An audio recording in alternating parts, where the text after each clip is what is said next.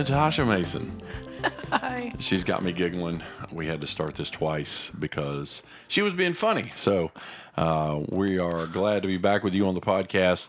We are coming back to you again with the study of the Acts of the Apostles.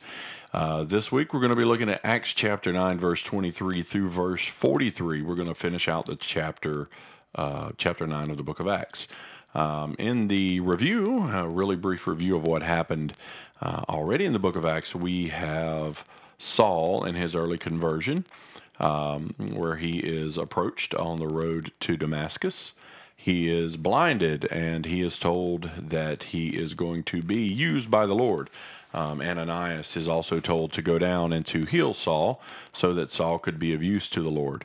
Um, he talked to him and called him brother and he referred to him in that because Saul had been uh, accepted as a believer, and Ananias had to accept that because God had said so. So Saul uh, had gone into the local synagogues and had decided to preach, and um, the people they were very sore. I guess the scripture would say a word, that, but their feelings were very hurt. They were tender. Um, they really didn't appreciate that Saul was um, preaching to them in this way. And, and the scripture says that they really couldn't refute anything that he said because he preached uh, from the Old Testament and the Word of God. And they, and they couldn't even stand against his arguments um, that Jesus was a Messiah. And so uh, in verse 23, we leave off with Saul. He's gone away into um, Arabia. He's there for three years and he's gone to, uh, assumedly, to preach the gospel. There's really not any good record of what Saul did there. We assume he went to the Galatians, um, and then he returns. And so we pick up in verse 23, and uh, Natasha will start reading, and we'll go from there. And after that many days were fulfilled, the Jews took counsel to kill him. So in that verse, they're they're taking uh, counsel to kill Saul. He's come back from Arabia after three years.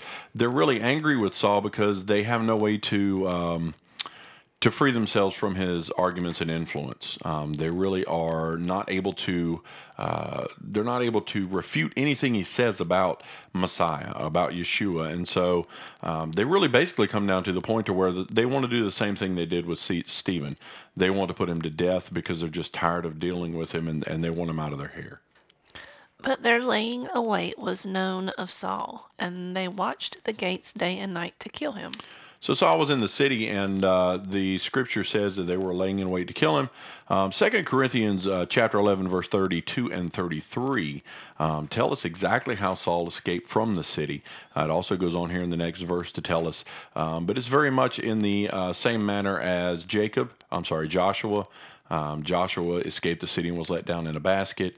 Um, David, when he was pursued by Saul, escapes in the same manner. He's let down from the city wall in a basket. Um, and read the next verse if you don't mind.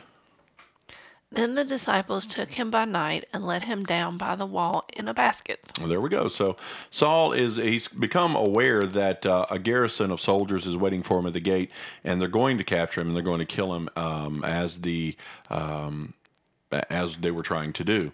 And so, as the um, the disciples and apostles there became aware of it, they decided we got to get him out of the city. So they take him to a window, and apparently they use these baskets because in the actual Greek word, the basket there is used as to, to reference a food basket. So they use this basket, they would pass it out a window, and they would lower it down and raise it up and bring food up to um, the room. And so Saul was able to escape the city in the same basket that they were using to take food out in. Continue on. And when Saul was come to Jerusalem, he essayed to join himself to the disciples, but they were all afraid of him and believed not that he was a disciple. So I was reading this. This is really interesting because um, you have the story. You know, Saul goes down to Damascus. He uh, he goes to persecute the Jews, uh, the believers there, um, those who have converted, and he he himself converts because the Lord calls him out. He goes away for three years, and he's preaching away in Arabia from Jerusalem and the surrounding cities. And as and in technological days like we live now, um, if someone who were um, if there was a great Richard Dawkins, let's use him for example, he's a great atheist in the world. Everybody knows this man is a massive atheist. If Richard Dawkins got saved tomorrow, it would be spread all over the earth by sundown tomorrow night. So the idea um, that in this this time when Saul was alive, that uh, messages and the word of mouth and all these things traveled so slowly. Um, and so by the time Saul has come back three years later, and and it, perhaps that no one really wanted to talk about it when he left. Um, but he's come back and he's come back to Jerusalem and he's seeking counsel, and they're afraid of him because they remember the last time he was in Jerusalem, he was there when Stephen was killed, and uh, he was a part of that. And so they have a hard time believing that Saul has converted, and uh, it's it, it would I could see them being you know struggling to understand um, this conversion of this man who was a chief persecutor of the Christians. But Barnabas took him and brought him to the apostles, and declared unto them how he had seen the Lord in the way, and that he had spoken to him, and how he had preached boldly at Damascus in the name of Jesus. So, uh, in that verse there, we see he's come to the apostles. Um, the original text indicates that he only came to see two. He came to see Peter and James um, and they were concerned about him. And um, that the rest, of the, the indication in the scriptures, the rest of the apostles were not even there.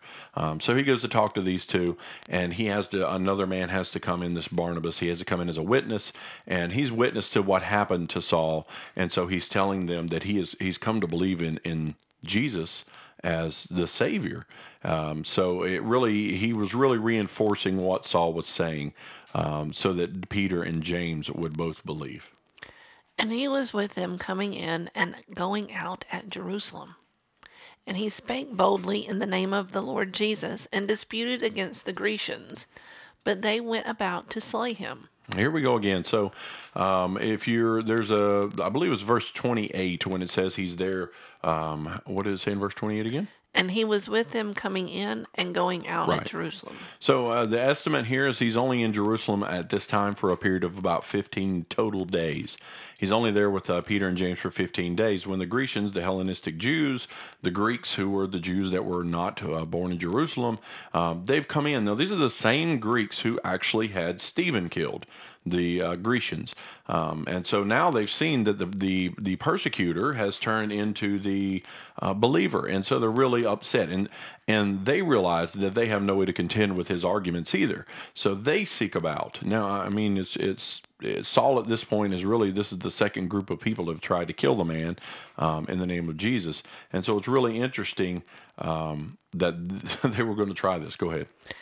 Which when the brethren knew, they brought him down to Caesarea and sent him forth to Tarsus. So, uh, yeah, right there. I'll stop real quick. Um, so here you can go to Acts 22, 17 through 21, uh, later on in the in the book of Acts, and he's going to describe that at this point Saul himself was in the temple and he was in a trance, and the Lord had revealed to him that he needed to go, that he needed to leave, he needed to go back to Tarsus, he needed to go back down um, to preach the gospel, and so he was willing, even though he's only there a short time, 15 days, um, he's willing to go with the brethren instead of saying, no, no, no, I, I'm here to see, you know, stay with Peter and James. Um, they're saying you need to go back, you need to go back to Tarsus, you need to get out of the city, and so they take him out.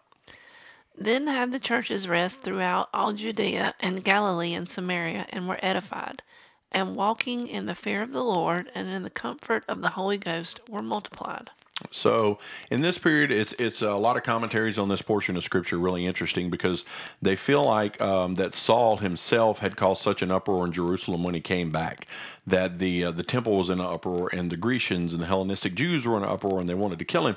So that when Saul left. Um, things quieted down and things calmed down. The persecution calmed down, and so at this in this it gave them the opportunity. It gave Peter and James the opportunity to go and visit the church that was or the body of Christ that was spread about or that was spread abroad. Um, so uh, that's really kind of what happens here. Things calm down um, in Jerusalem and through the, the land at this period. And it came to pass as Peter passed throughout all quarters, he came down also to the saints which dwelt at Lydda. And there he found a certain man named Aeneas, which he which had kept his bed eight years and was sick of the palsy. So here, uh, I'll throw this out real quick. Um, in the last verse, was Saul went away. This is the last time we're going to see Saul until chapter eleven of Acts, uh, because from now on, it's not it's not going to talk about him anymore. Um, but Peter goes down into Lydda, um, which is a town in the tribe of Ephraim. Um, there, it was it was said to be ten leagues from Jerusalem. It's it's nearby, um, and so he meets a man there, and this man is is laid upon his bed. He's he's had a palsy that has put him in this bed, and he's been here for eight years. And I think the scripture is pointing out the the um, condition of the man and the length of his condition, so that we could see how great a miracle it is. Um, in his name in the scripture is Aeneas or Ananias, um, and in that would be a Greek name, and in the Hebrew his name would have been um, Hananiah. Um, so in those days, there were two different names. You'll see that later on with another uh, person that comes up in this chapter. They would have a Greek name and they would have a Hebrew name. Um, and so uh, this is this man. Now, uh, there are some speculation about this man because Ananias, uh, and and I can't even say his name right. Um, he there was a story of a great general who was at the city of Troy when it fell, and that was his name. And he left and went to Italy, and then he went further on into the realms around Jerusalem and the, and the outlying areas near Lydda and some of these other places. So some speculation exists that this perhaps is this great general who has really fallen um, ill um, and who is now weak and embarrassed because of who he is. But there's no real evidence or proof there. It's just speculation. But it was really interesting getting into some of the story about who this man might have been and what was going on there. But he was well known in the area. Everyone knew who he was. Everyone knew that he had had this problem um, for many years and that he was in a uh, real desperate situation. And Peter said unto him, Aeneas, Jesus Christ maketh thee whole. Arise and make thy bed. And he arose immediately. So we have here Peter is is we talked about this earlier. Remember when um, Ananias and Sapphira come? Uh, no, I'm sorry, not them. It wasn't Ananias and Sapphira. It was the man who tried to buy the gift, the power of the Holy Spirit. You remember him? Mm-hmm. So he is, is mistakenly thinking that Peter has the ability to sell this, to share this. You can, you have it. The power's in you. You can share it with me. Here, Peter is making it absolutely 100% clear that the power is not of himself. He is proclaiming that is of Jesus Christ. Jesus Christ makes you whole.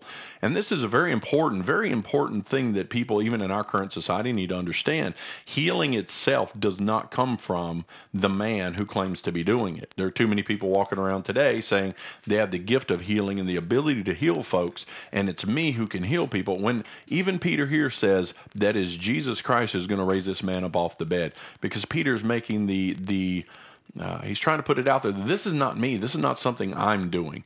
Um, obviously, the Holy Spirit had spoken to Peter and said, "Tell this man to get up," and and this is what he does.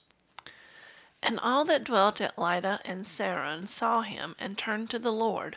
Now there was at Joppa a certain disciple named Tabitha, which by interpretation is called Dorcas. Right. So here we have another we have another person here with two names. Um, the man in his bed. Really quick, go back to that real quick. Uh, Peter tells him to get up and to make his bed, and he does. Um, the reason he made his bed was to show the perfection of the healing that was in him. He could have said, "Get up and you know and leave things the way they are and go on about your business," but we saw this with Jesus, where he heals a man and he he picks up his bed. He takes his bed up. Remember the man they let down through the ceiling through the and he took up his bed and he went leaping in the street because it's this picture of completion, this picture of perfection. And so, uh, what what Peter here with this this man who's lame is trying to illustrate to us is that Christ completes us. Even in our weakness, he's made strong, and he makes us what he wants us to be. And so we can pick up. There's so there's a lot of preach here in that one verse, man. I'm telling you um, that we can put our hope and trust in him. That he is going to perfect who we are, and we could pick up what we have and move along in joy. So then we come to this next passage where there's another. Um, read that one more time if you don't mind. Now there was at Joppa a certain disciple named Tabitha, which by interpretation is called Dorcas. So we have another disciple here who is has two names, just as I would mentioned. We we have a Greek and a Hebrew name here. Um, interestingly enough, this is a female and she's a disciple, so she's out ministering. Now everyone has a different opinion of how uh, what uh, are there male disciples and female disciples? Absolutely. Um, everyone's ministry within the body of Christ is a different type of ministry. Um, some are given to preach and some are given to to teach, and some are given to keep the poor, and some are given to uh, deal with the widows, and some are. Everyone has a different function, but a disciple of Christ is anyone. It's it's a male, female. Uh, it doesn't even it doesn't recognize that um, the gender really there. And so the scripture here is saying she was here. She's a disciple of Christ, and it talks about something that's going on with her. This woman was full of good works and alms deeds, which she did. And it came to pass in those days that she was sick and died, whom when they had washed, they laid her in an upper chamber. All right, so th- this is Jewish custom, um, and she was obviously Jewish. Um, it- it's a custom of them. They, they go to bury the, the dead quickly. Um, they would wash the bodies, and they would uh, they would try to get them in the ground. And, and if I'm correct, I could be wrong here, but I believe it's 24 hours. They try to get them in the ground as quickly as possible. Um, they didn't use embalming like the Egyptians, um, which is a lot of our current embalm, embalming comes from that cultural uh, idea. But they they went with the natural wrapping in linen, putting in the ground. We saw this with Lazarus. We saw this with Jesus. They bury the same way. They, they cover with spices and things, um, but they they do this washing. Um, there's a couple different ways they do it with hot water and cold water and things of that nature. Um, the reason they put her in the upper room here, the verse mentions they put her body in the upper room um, because in this, uh, according to um, some historical texts, the uh, doctors in this area, this is where they met. Uh, they would always council would meet in the upper rooms and stuff like that. So they put her up in the upper room of a home where um, you know if they wanted to go up and pray or they wanted to you know somebody wanted to be there, they could be there um, uh, where she was. And forasmuch as Lydda was nigh to Joppa, and the disciples had heard that Peter was there, they sent unto him two men, desiring him that he would not delay to come to them. Right. So let's stop there. So I'll, I'll throw this out for you today. So the, uh, remember what I said about the scripture. Um, the Bible itself is alive and it's real. And the places that are mentioned in the Bible um, tend to, other than Sodom, Sodom and Gomorrah, they're gone, but you could find the remnants. These places tend to still exist. And, and in the scripture, it is called Joppa. Um, and Joppa in our current day is the city of Jaffa. Um, I don't know if you've heard. Have you heard of Jaffa before? Jaffa.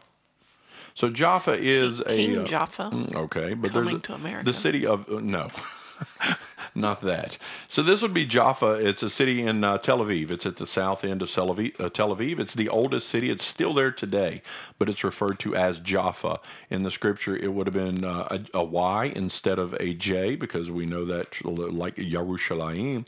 So this would have been something similar to Jaffa. Um, so uh, the city is still there, and it's really cool. Um, so continue on. Then Peter arose and went with them. When he was come, they brought him into the upper chamber, and all the widows stood by him weeping, and showing the coats and garments which Dorcas made while she was with them. Yeah, so her ministry, we see here that her ministry as a disciple of Christ was to take care of widows. That was her specific ministry. And did she preach and teach to them? No, she made them garments. She made them clothes. She made them things they could wear. She made things to comfort and to take care of them. That was her ministry. And her ministry was so strong, and the people were so moved by what she did. The widows were so moved by her compassion that when she died, they were standing there with these garments in their hands and they were crying because they lost a friend. They lost someone who loved them and someone who helped them in their time of grief and who, who walked them through that. Now, Peter here, Peter was out and about, and these men came and said, Would you come quickly, right? You need to come quickly.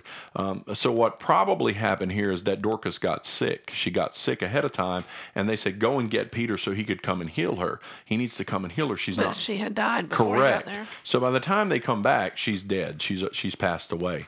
Um, this is the first. Um, Stephen is the first martyr uh, of Christianity. This is the first Christian saint to die of natural causes in the Scripture that we see. Um, natural causes of death, and so there's there's uh, there's something interesting. We'll just continue on. But Peter put them all forth and kneeled down and prayed. And turning him to the body, said, Tabitha, arise. And she opened her eyes, and when she saw Peter, she sat up. And he gave her his hand and lifted her up. And when he had called the saints and widows, presented her alive. And it was known throughout all Joppa, and many believed in the Lord. And it came to pass that he tarried many days in Joppa with one Simon, a tanner. Right. So, uh, interesting. We'll go back a little bit. So, Peter is in there and he asks the widows to leave so he can pray with the body. I don't think Peter even knew that he was going to um, ask her to rise. He was going to raise her from the dead, or that she was going to raise from the dead. But he started to pray, and somewhere in his prayers, he is led by the Holy Spirit to speak to her body to wake up and to rise from the dead. Uh, one of the interesting commentaries that I read about this said, um, you know, she's dead, and if we believe as the Scripture says, to be absent from the body is to be present with the Lord, then she would have been in her present glory with God. She would have been with God. And to be raised from the dead is to be called back from that. Um, and the commentary said, how miserable it must have been to realize that you were in the presence and the glory of God, and now you're back in the human form in the world of suffering. And it said, uh, interestingly enough, it said, so must be the mind of God that He places a veil between those two things. So that and we read this in the uh, in the scripture when it talks about when we go to heaven right? So that we don't remember the latter or we might not remember the former. So uh, the things she might have experienced when she was dead with the lord she didn't probably remember when she came back from the dead um, and so this way she wouldn't grieve you know um, having been with God and being back, but now she can still find joy in the Lord in her ministry to continue on in that work. And so it's really it's really an interesting idea because there's all these these people who say they die and come back and they remember things about heaven, and and it's always seems just bizarre and out, outrageous. You know, it just seems really out there. Um, but it is interesting that that is a possibility. I, I, think when we die to be with them, we go to be with the Lord. Are we going to remember all the former things of all the things on the earth and all of our family and and all these things? Is it going to be these these harsh memories that we have to remember. So, really, some interesting ideas behind her being resurrected from the dead. But this is also, again, the first uh, believer who died natural causes, who is raised from the dead to show that there is a resurrection in Christ. And this is what these people being brought back from the dead. That's the example that the, they're they're trying to to establish here is that we believe in God and we believe in Yeshua Jesus, and that we believe the resurrection will occur. And you know how we know this is going to occur? Not only did Yeshua himself did God raise from the dead, but others are being raised as well. Others have been raised from the dead as well, so that we know that we will not stay in that state of of death that our our bodies will be raised and glorified with God. So at the end of the scripture, we come to uh, this verse. Uh, go to read it one more time. And it came to pass that he tarried many days in Joppa with one Simon a tanner. Ah, Simon the tanner. So this really sets the scene for chapter 10. Um, Simon the tanner, this is really important because if you don't understand cleanliness um, in the Jewish custom and culture, um, you're, you wouldn't really understand what's getting ready to happen here. So I'll explain a little bit and then we'll go into chapter 10 next week and really cover a little more of it. Simon the tanner dealt with uh, animals, he dealt with animal hides. Um, in the Talmud, which is not scripture, which is a rabbinical opinion, but in the Talmud, tanners were viewed as unclean, unworthy people because they dealt with um, dead animals and really was touching dead things. You weren't supposed to mess with dead things. Um, they found the necessity of this man to make things for them, but at the same time, they didn't want to have a part in touching something that was dead because it it appeared, it made you seem unclean. And so we have Peter here going to stay with a tanner, which is already in its own right setting a, a standard for what's to come. Is that Peter is is is inadvertently, and he will see this in chapter 10, he's inadvertently working the will of God that there's no such thing to me as an unclean person, that God and, and the, uh, the Savior, Yeshua, Jesus, is meant for all of mankind. And so we'll see that in chapter 10 as we go into it. So this closes out chapter 9. Really interesting. Saul has gone on to. Uh, Tarsus, where he's from. He was Saul of Tarsus. So he's gone on to Tarsus and Peter is doing some works here. We'll see it in chapter 10. Saul comes back into the picture um, in chapter 11. And for we know, for the majority of you know the New Testament, he continues to write and to share the gospel. So there's really some great things coming up, some really interesting things that you may have never heard or you didn't know, um, some scripture verses that you may have passed over and maybe you never heard a sermon on it. So we're going to get into those things. Really hope you enjoy this uh, study of the book of Acts. We um, would ask that you would share it with your friends and family. Um, join us each week as we add on on to a little bit more of it, and uh, we get into the historical side of it, and we get into the biblical side of it, and we get into the principles of God's Word. Uh, we want to thank you all for listening, and we hope the Lord continues to bless you, and we will talk to you again. Bye.